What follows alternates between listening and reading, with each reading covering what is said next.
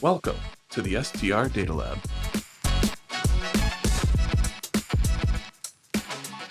Hello and welcome to another edition of the STR Data Lab. I'm Jamie Lane, Chief Economist at AirDNA, and I'm here today with a guest, Joe Riley, the founder and CEO of Patriot Family Homes. Joe, thanks for joining the podcast.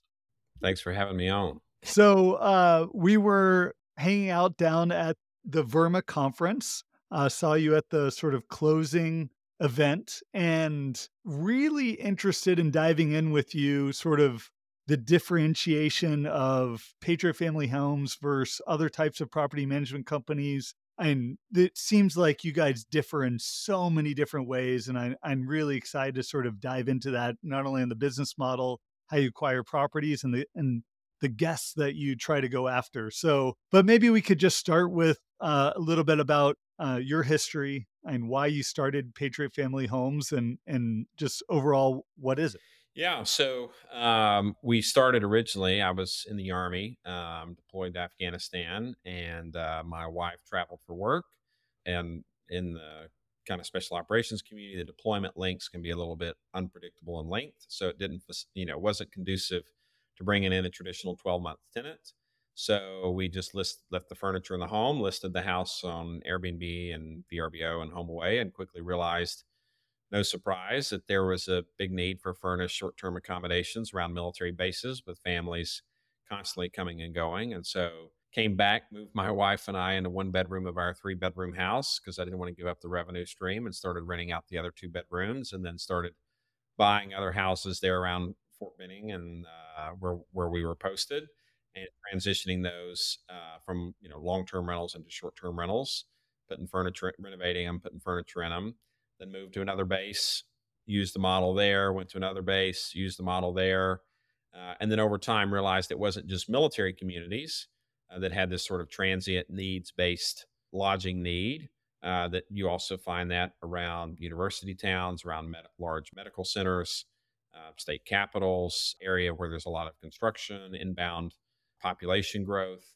All of those things create the need for this kind of short term accommodations so we would be very we would be clear to say that we are a short-term rental company as opposed to a traditional vacation rental management com- vacation management company because most of our travel does tend to be more needs based as opposed to leisure based. Certainly we pick up leisure travel, uh, but even times when it's leisure travel, it's often more last minute, kind of spontaneous, uh, as opposed to you know planning annual family vacation to the beach or to the mountains. So you, you say that it sort of started around military bases. As you look at your business today, what percent is sort of and coming from and service members versus coming from sort of standard leisure travelers? Yeah, I mean, I would still say that the military piece is probably still Uh, certainly over 50% of the business that's somehow connected to military travel. The overall needs based is probably closer to like 75 or so as opposed to leisure. And that's going to obviously vary somewhat on markets. So some of our markets, you know, we went to because they were a military, they had a military base like Savannah, Georgia, but obviously then Savannah has a lot of leisure tourism as well, a lot of leisure travel as well. So there it would be a more even mix of, you know, needs based travel versus leisure. By comparison, a market like Columbus, Georgia, or Huntsville, Alabama, or Montgomery, Alabama, or Birmingham, or Memphis tends to be a lot more needs based travel than uh, than than leisure. And when you say needs based travel, can you define that a bit? And what are the needs that people are sort of um, leveraging for for your type of units? Yeah, so we would say that our stays fall into three types of categories. The first are those that are more than 30 days. Those tend to be relocation services. So it could be an insurance company, someone who's had damage to their house, water damage, fire damage. The insurance company has to put them up uh, until they repair their home. Could be, you know, someone's moving into an area they've, you know, hadn't had time, particularly given the kind of challenges in the broader housing market. They haven't closed on their, you know, future home in that market, and they need a place to stay while they decide what community, what you know, what neighborhood they want to live in, which specific house they want. And so then they'll pick up, you know, longer term stays for that. So it's, it's that kind of relocation work. Second category is the kind of one to four week stay. That's heavily populated by uh, traveling workers, typically in the kind of trades or blue collar space. So traveling electricians, plumbers, construction workers often have found, you know, that it's preferable to stay in a home where they can you know, have their vehicles and have a kitchen and you know much more affordable than getting three or four or five hotel rooms for the same work crew. Uh, and so we'll pick up that business in that kind of one to four week stay. And then our sub four weeks, uh, sub one week stay is really kind of market dependent. So if you're in, you know, Columbia, South Carolina, it tends to be a lot of traffic surrounding University of South Carolina, or there's a military base there that has graduations. If you're in, you know, a military base, it tends to be driven by, you know, some sort of military traffic. And then across all of the markets, interestingly enough, the single most common reason why people stay with us for under one week is actually funerals, um, which could be a little bit sad, but is also, we find it really, you know, we're really proud of the fact that we get to help families in those difficult times. And if you just think about it, a wedding is planned.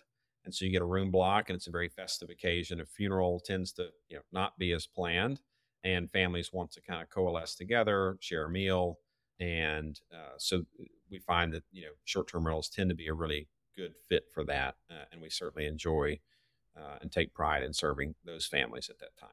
As you described this, it sort of harked me back to my sort of hotel days of like how a hotel would generally layer in business. So you get group travel booking far out in advance, then leisure transient, and then business transient, and sort of last minute bookers and that that sort of leads to increased profitability given and you can get the groups in get get a good base of business and then layer on the more profitable types of business and as it comes in and you sort of know what the lead times are assuming and some of the longer term stays versus and the funerals and sub one week stays has entirely different sort of lead times of how far in advance people are sort of booking that type of stays. And then otherwise, like if you your house floods or you have a plumbing incident or an ice storm or or something that sort of causes that need, it could be more sort of last minute. So how do you guys sort of think about all those that type of demand that you serve, which sounds amazing that you can serve all those different types of demand and not be sort of relying on any one type of traveler into your sort of overall revenue management strategy and how you go about pricing and filling those units? Yeah. So, you know, we would, I would say that, you know, compared to a traditional vacation rental management company that may have a really long booking lead time, our booking lead time is really short because one thing that characterizes both the long term insurance stays, the remote work crews, and the necessity based travel is that they all three have a tendency to kind of come last minute, right? So if I'm, you know, I don't have, uh, I didn't know that my house was going to have a leak or mold or a fire or whatever else might happen. So I'm then needing to find a place to stay quickly, right? It's not, I'm planning out a month or two in advance. Similarly, on the work crews, you might think that those tend to plan further out, but we find that's of all our groups, those often those reservations are often made on Saturday or Sunday for a check-in on Monday for like two or three weeks, and it's you know they're based on how the you know some of it's weather dependent some of it's around whether the budgets come in for do the job and a lot of these temp these uh, travel work crews right tend to surge in when there's a big need right? Because often the projects will try to staff locally and then either they're behind schedule or whatever else and they need to surge in external labor and so it has a tendency to be kind of last minute on call type stuff. And then certainly you know so uh, of the three the shorter term stays actually tend to book out further in advance, which creates a little bit of a challenge for us because then it's like, do I take a nice, you know, reservation for a football game for a football weekend in Columbia, South Carolina at a high ADR for two or three days that's like a month out? Or do I hold thinking that everyone else has booked up all of their all of those weekends, right, for that high travel event? bet that I will be able to, by holding my calendar open, still catch those two or three days, maybe not quite as a high of an ADR, but then also take advantage of I'm the only calendar that's left that'll facilitate a six week stay, right? Which is much more profitable. That's the game we're constantly playing. And you know, we we had a really good lock on it when we had a more stable stable base of supply to work from, particularly in 2020 and 2021. What became challenging or stable or declining supply source, what obviously became challenging through 2022 and certainly in 2023 is, is as supply has really ticked up, you know, whereas in the past we were very confident that that last man standing approach to pricing would always yield the highest results because there was just not enough inventory and we could kind of maintain our prices and really hold to look for those longer term reservations. What we're now finding is that there, with all the, you know, with the increase in supply relative to demand, you know, we can't always be kind of set on that one approach to pricing. And sometimes we do have to go ahead and take, you know, the weekend bookings a couple, several weeks in advance, uh, even if it then means we aren't able to p- capture, you know, a long term reservation on that listing. Yeah. So maybe digging into that a bit more on terms of just and current health of the market that you're seeing out there in terms of an overall booking activity and maybe any major differences that you're seeing across the markets on which ones tend to be performing better like is it entirely supply driven or are there other factors you're seeing playing in there um yeah i think that supply is the biggest I mean, we have we we have not seen big swings in demand, right? Mm-hmm. Demand. Mm-hmm. I mean, demand has kind of gradually increased everywhere, and we have not seen demand increase a lot more in Montgomery than Columbia versus Birmingham versus Huntsville. We've seen the demand, you know, kind of rise and fall relatively consistently across our markets. The big variable is supply for sure. So in a in, a in a market that has more regulatory constraints or housing prices are less conducive to new entrants or something along those lines, we've seen better rev, you know, RevPAR stay stronger because it's you know created a barrier for more entry on the supply side.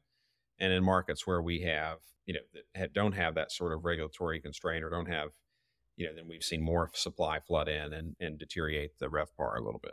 So maybe just a level set on how many properties you have, how many markets are you in? We've got about 550. And across how many markets? kind of 15 or so core markets and then we've got some periphery markets but i'd say like you know 15 or so core markets and when you s- sort of think about growing your supply is it an approach of you like those 15 core markets and you're looking to grow within your existing markets or are you guys looking to continue to expand into more markets and and how are you thinking about and which markets you would expand into? Um, I think that you know we would look for markets. Uh, we're trying to stay more kind of focused on the southeast, so I think that's one key point. And then within the southeast, looking for markets that have you know a couple of different sources of that needs based travel. So again, it could be military base, it could be a major hospital. You know, we found uh, markets that are next to large hospital systems to be very helpful and university towns. So like a market, you know, a good one that would come up that we're not in currently be Tuscaloosa, Alabama, right? We're in mm-hmm. Huntsville, Birmingham, uh, Montgomery, but not in Tuscaloosa yet. And so that would be one where we would, you know, be interested in in seeing if we could enter there because it's proximate to other markets and offers, you know, many of the sort of demand drivers that we're interested in. Yeah. So and given that you're in so many markets, and do you have a sort of full team in each of those markets? Are you guys operating full service property management management in each market, or is there some sort of level of service that you provide in each market? It really depends on um, kind of the number of properties we have there. So um, in a you know market, certainly if we've got 20 or more properties, and we're going to have some level of full time staff across the kind of operations and maintenance. We we uh, do 1099 for most all of our cleaning. We don't really do in house cleaning, but within a given market, whether it tends to be more maintenance focused or operations focused, uh, certainly once we get up to like 40 or plus homes, then we're going to have both ops and maintenance teams. In a smaller market, the ideal scenario is one in which you have an ops person that's also capable of doing basic maintenance functions. So that's kind of what we're looking for. But you know, in a market of 20, 25 homes, you know, we'll probably have one FTE. Once you get up to like 50 homes or so, we'll probably have two. So, digging maybe a bit further in supply of and how you guys are growing your supply, is it entirely property management? Do you guys own your own homes? And are you taking out leases yourself? Sort of how, how does your supply picture look? We have a mix of three types of homes. We have traditional third party managed. We Mhm. own some homes through what we would call affiliated propcos. So it is, you know, we have a management company that then manages for a bunch of these kind of affiliated prop propcos that have bought homes specifically for the purpose of having us manage them as short term rentals. And then the third group would be the rental arbitrage uh, or master leasing approach, where we on some homes will sign a three to five year lease and turn around and sublease. So those are the kind of three types of models that we do. And when you think about your growth going forward, is there anyone that sort of pops out of uh, probably be the fastest source of supply growth going forward? Yeah, I think in the current market, you'd have to say that third party management is going to be need to be the bulk of the growth in inventory, just because of where interest rates are, the fact that home prices have remained high or increased despite the interest rates, and considering some of the revenue RevPAR challenges that we've faced as a result of the increase in supply, it makes it harder to pencil for numbers to pencil on the asset ownership side, which means better to kind of pivot and and, and do more third party management. And when you think think about the type of owners that are signing with you, is it people that are buying homes for specifically bringing into short-term rentals, or is it people with existing assets that they're looking to transition into short-term rentals, maybe versus a long-term rental or versus using it themselves? Any trend there? Yeah, I think that um, you know there was a big you know basically in 2021, you know, people made a killing in short term rentals.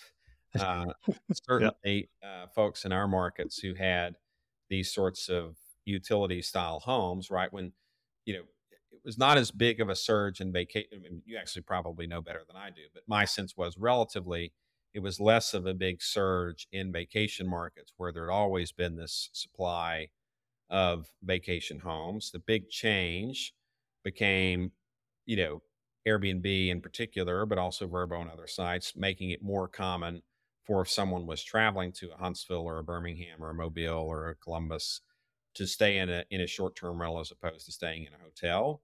Mhm. That's where we saw the huge run ups in demand relative to supply. Um, and so I think, you know, everybody heard how much money was made in 2021. And so then everybody and their brother started buying short term rentals and transitioning the, or buying long term rentals or other properties and transitioning them into short term rentals. And then what we saw is that then, you know, probably went too far. You went from having, you know, cap rates in the high teens, low 20s, you know, down a cap rate profile from an asset owning perspective that's much more similar to traditional long term rentals and so as that yield margin is compressed, we're now starting to see people sell, you know, sell homes that they bought for short-term rentals or convert them back to long-term rentals. We've even converted some of our own homes back to long-term rentals because whereas in 2021, you know, you basically pick a house on the street and I can guarantee it'll make more money as a short-term rental than a long-term rental. Come to 2023, depends. It might be better off as a long-term rental. Yeah.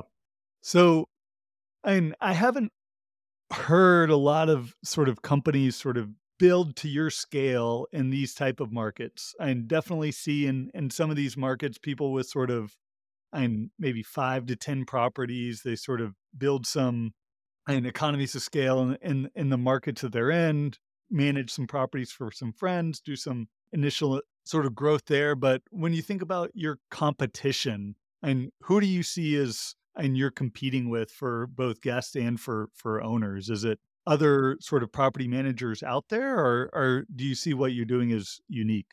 Um, I think that what we're doing is is very unique in the sense of we're a multi-market utility slash needs-based travel management company, right? Um, and so there are many operators out there who manage vacation rental units across multiple markets, uh, and there are people out there who manage, you know, kind of utility style travel within an individual market. But what we've not encountered much of is someone who has you know this more needs based travel focus Mhm. and it has kind of spread that out across multiple markets at scale uh, and so that's kind of where we think our unique lane is within the industry is that nexus of needs based slash utility travel with multi market Yeah. And you sort of mentioned regulation for a second, but it seems like it's got a sort of double-edged sword here of one, it and being in the Southeast and going to the type of markets you're going to, assume many of them have very sort of, say, liberal regulation of not a lot of regulation towards I mean, short-term rentals or or asset use uh, types. Where one hand, that's great to be able to expand, but on the other, it's it makes it where and as much supply and wants to come in generally can. So, how do you think about regulation? Does that sort of play into your expansion strategy? yeah um, i mean i think that probably our our preferred markets are ones where there is a reasonable regulatory regime in place, right? Uh, and it may require that you meet certain health and safety standards. Maybe there's a cap on density, noise ordinance, whatever it might be, right? You have to go through an application process, but you're then reasonably assured if I if I buy this property or I take on this management client, and I'm a good actor and I do the right things and I get a, man, a permit in place, then I will be able to operate. And then if the city comes back after the fact and decides to reduce the number of, you know, uh, permits that are issued or stop issuing additional permits, then at least the asset that I have in place at that time Mhm. is uh, is grandfathered in. And then, you know, barring that, what we prefer is to be in states that have what we'd call grandfather clauses that essentially say if you're up and running and the municipality subsequently makes a change in its ordinance that you know they can say okay now you have to get a permit now you have to comply with these different rules but they can't just say okay you have to shut down right because there was not a restriction in place when you bought the asset made the business decision uh, that said you can't operate so Yeah. what we don't like is people changing. We, I don't like local Politburo's ability to uh, come back and change the rules uh, after the fact, after you've already made an investment. You know, certainly if we know the rules on the front end, we'll, you know, work to comply with them. And if they change the rules afterwards about what's required to operate, we'll continue to comply. But what I don't think is right and what we really push back hard against is whenever cities or municipalities come in and try to change the rules and then penalize people who weren't operating illegally, just there weren't rules to start with. Right. Have you seen any sort of subsequent increase in sort of regulation out there? It's I know it's been a hot topic with and sort of the changes in New York, but has there been any sort of increased activity in the markets you guys are operating in? Yeah, I mean there is, and so I think that's that's that's one we're constantly seeing. I mean, I'm you know, and and and, even in these municipalities that are within states that have grandfather clauses, we'll see them try to come up with you know creative ways to get around the fact they'll say, oh well, you know, the real issue is is that you're you're operating as a commercial business and you have a business license, so you're in violation. And so then you say, oh, well, what makes this, you know, what makes a lease that's 31 days not commercial activity and one that's 20 days commercial activity?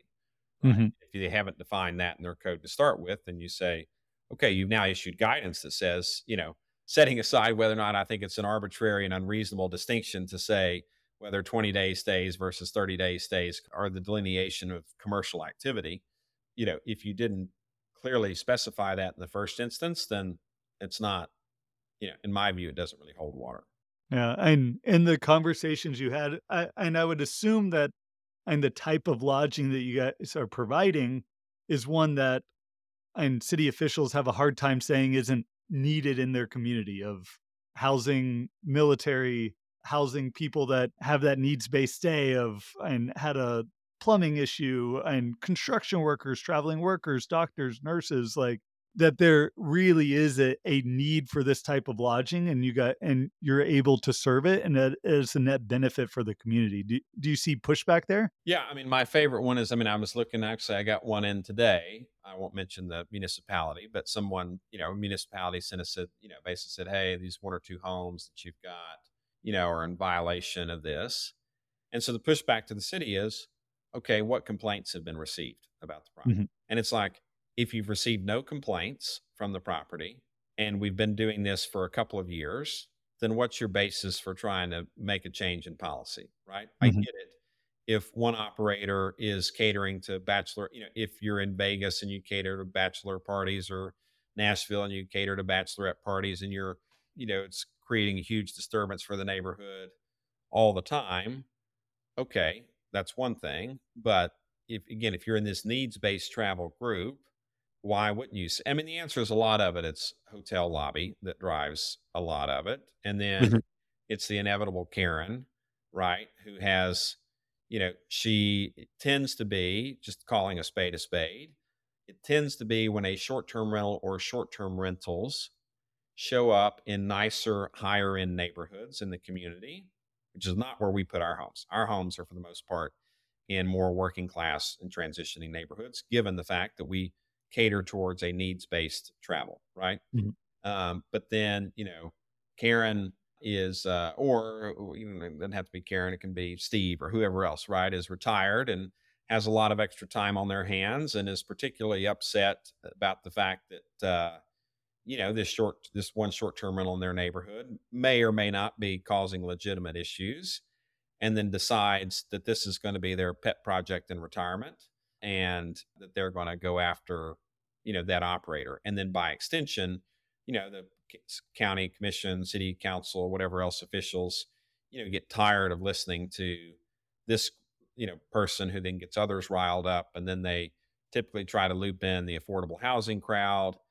under the kind of guise that uh, you know 0.5% of the housing stock that's used as a short-term rental is somehow what's driving the affordability crisis in the country and not you know interest rates and a lack of inventory um, but anyway so they all come together and then the simplest thing is to just say okay no short-term rentals in residential neighborhoods right without a distinction between you know in my view what it should be is like in the absence of valid complaints, you should be able to continue to operate as you want to. Yes, if your neighbors are calling in, you know, every weekend to complain about noise, to complain about parking, that's one thing.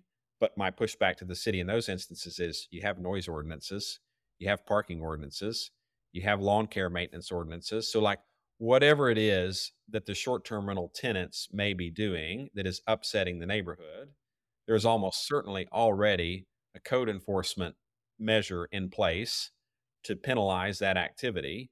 And the real issue is that the city code enforcement isn't out enforcing those codes. And the simplest way to get around it is to just deny someone their private property rights by saying, well, you know, you can rent it for 31 days, but not, you know, seven days.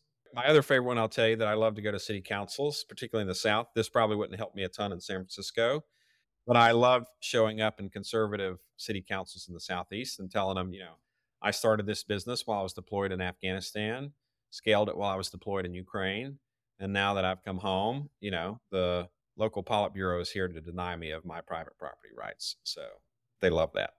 Yeah. In my prior life at CBRE, we worked on for a, a lot of sort of government consulting contracts. And one thing I sort of learned there and would be interested if this applies to your business is and to be able to accommodate government sort of military travelers, there's some additional sort of hoops maybe that you have to sort of walk through to get your properties approved. Is that something you guys have to do and and maybe differentiates you a bit in terms of the guests that you're able to uh, accommodate? Oh, yes. So typically we, we, we cannot get put on the military's official lodging sites, right? Because Okay. the hotel lobby has been very effective at uh, putting in place rules. So, for example, you know, one of the rules would say that you need a sprinkler system, right? Assuming that it's in a hotel. And then the hotel lobby has been very effective in saying, oh, well, if they don't meet, you know, this short term rental doesn't have a sprinkler system, it's not safe.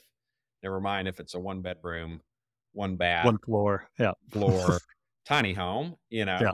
it's not safe. And, you know, they don't have, there's nobody manning the front door. That's one of my other favorite ones, right? Like you have to have 24 hour, you know, presence around the front door. Well, okay, you know, that's not, so we actually don't do a lot of what you'd call official military travel.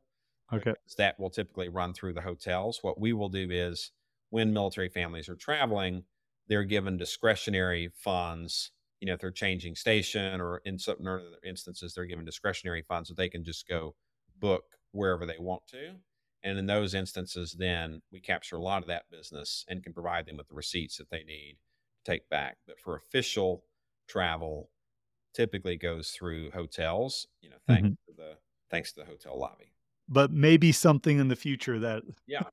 Yeah, we would we would love to explore, you know, an exception for a veteran owned business uh, that's housing, you know, military military members and, and Yeah. veterans. But we'll see whether my guess is that's it, it is a long slog to get through the uh, you know, and PCS at ease has has tried to like navigate this for a while and it's just very difficult to work through. As someone who was in the military, trying to do anything with the military is a nightmare. So. And that, that that's and what we had built a great business on was we had quite a few veterans on staff that sort of knew how to operate in that system and and they they built a great business doing that but it's a nightmare to sort of uh try to work through. So we're we're coming up on time. Um i and love to ask um, questions on data and i've got maybe my my last two questions for you as we look to to wrap up is and they're both around metrics. And first is what's one of your favorite metrics to track in your business and sort of why? And then number 2 is any macro indicators you sort of follow either on the lodging industry or the economy as a whole that just give you a sense of sort of health of everything out there. yeah, I mean RevPAR is uh, it's not going to be novel. If I had to pick up, trying to think if there's a more novel metric that I would say that I like to look at. I, guess one thing that I would say that's maybe unique to our business that I try to get anybody who works with us in revenue management or, or others to look at is I really push people to not look at forward looking occupancy, but to look at rearward occupancy because of how much of our business is last minute. You know, we can make poor decisions in terms of pushing rate down too low if we're just looking out at forward occupancy and being terrified by, you know, too much availability.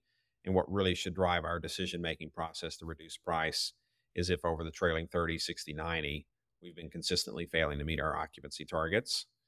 I would say that would be my twist on RevPAR. And then in terms of macro data, I mean, I think for us, particularly given the extent to which we own a lot of the homes, just the home prices and interest rates tend to be a really, I think, big indicator for me. And I think that in the utility markets where we operate, days on market for homes and how quickly homes are selling will also be a really good indicator because you've got a lot of folks now who decided, okay, I want to sell my rental, right?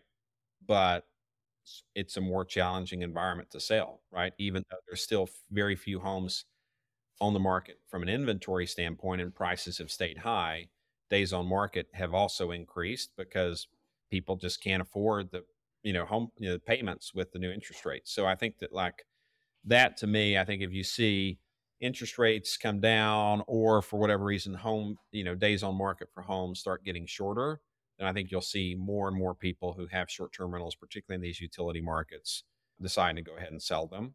And that'll probably clear out a lot of the excess supply and return the kind of supply and demand characteristics to a little bit more of a normalized state. All right. So, and that, uh, and maybe goes into my final question. And we still see, and the fastest supply growth out there in the industry still, and north of 15% right now in these utility markets. And it, it still continues to surprise me that there's so much supply going in. It's still the fastest growing demand areas as well, but I mean, occupancy's clearly coming down and it's still well elevated to 2018, 2019 levels, but it's seen the uh, and biggest drop from the highs of 2021. So you're probably closest to the demand that than anyone else of do you see like in next three to five years that there's and the demand in this in these type of markets is g- continue to grow and that this is maybe a, a growth aspect of the business or is it maybe three five percent growth we can sustain and and overall growth in the economy growth in people coming into these markets but the sort of 15 to 20 percent growth that we've seen over the past two years is is not sustainable I think the way I think about utility markets and the reason I remain positive about them is that because the owners of the assets for short-term rentals and utility markets are not using them for leisure or personal purposes, personal reasons, right? And why is that important? It's important because if I own a vacation home in Destin or Vail or wherever else because I wanted to go and vacation there and my revenues decline, I'm unlikely to then like sell the home, right? And in many cases, even if I did sell the home, whoever bought it would still use it as a vacation rental, right? So there are, I would be surprised if there was a much more of a correction in supply and demand in those markets just because the nature of the homes and who owns them and what their priorities are. Versus if I own a home in Birmingham or Memphis or Columbus or Columbia or wherever else, chances are that is an investment property, not a you know personal leisure property. And so if the highest and best use for that capital then becomes to convert it to a long-term rental or to sell it, then I'll do it. And I think the supply will clear. And so then your fundamental question you're asking is is what is the yield premium that an owner expects for short-term versus long-term rentals? And I think that's then where the really interesting thing that we look at is in our utility markets, the percentage of homes that are professionally managed tend to be under 10%, if not under 5%, which means that that owner operator is the one who's answering the calls at 11 o'clock at night on Friday, who's having to deal with the cleaners, with the bed bugs, with the all of the drama that goes into turning a house 50 or 60 times a year as opposed to once every two years. And so there's got to be, you know, there's there's a significant yield premium there and we think that yield premium will be somewhere between four to 500 bips on an unlevered cap rate basis. That's where we think that ultimately, even as the more supply comes on, demand will continue to go up. But ultimately, you know, we think that because these are primarily investment properties as opposed to for personal leisure, you'll see that balance, you know, normalize and regulations and every, you know, I think there's just a variety of things the utility markets is still the kind of wild west. You know, if if if if vacation rentals in general is the wild west, then like you know utility markets is like the Yukon territory in Alaska. You know, it's like truly wild, and so I think you'll see much wider, wilder swings. You know, people in utility markets did much better even than vacation markets in 21, at least from my perspective. Maybe not from a rev, but from a cap rate basis looking from an asset ownership standpoint. And then you know they're going to get harder, get hit harder as supply kind of corrects. But I think you'll see supply correct faster, and then ultimately normalize out in a higher cap rate basis than what you would see either in long-term rentals in those utility markets or in short-term rentals in vacation markets. And assuming that yield premium that you get in these type of markets is going to give you enough sort of buffer to then hire a property management company and not have to do it yourself. Right.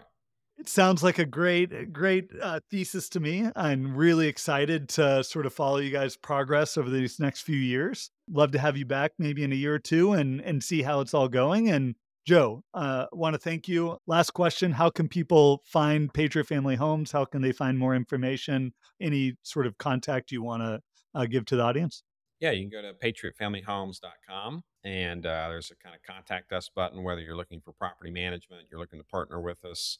You can also email me. My, my personal email is joe at patriotfamilyhomes.com and always happy to field questions. And we're actively looking to start partnering with more uh, local market property managers in the utility space and to start building out a network and, and, and looking at doing some acquisitions there as well. Awesome. Well, Joe, thanks again. And I'll see you at the next conference. All right. Thanks. See ya.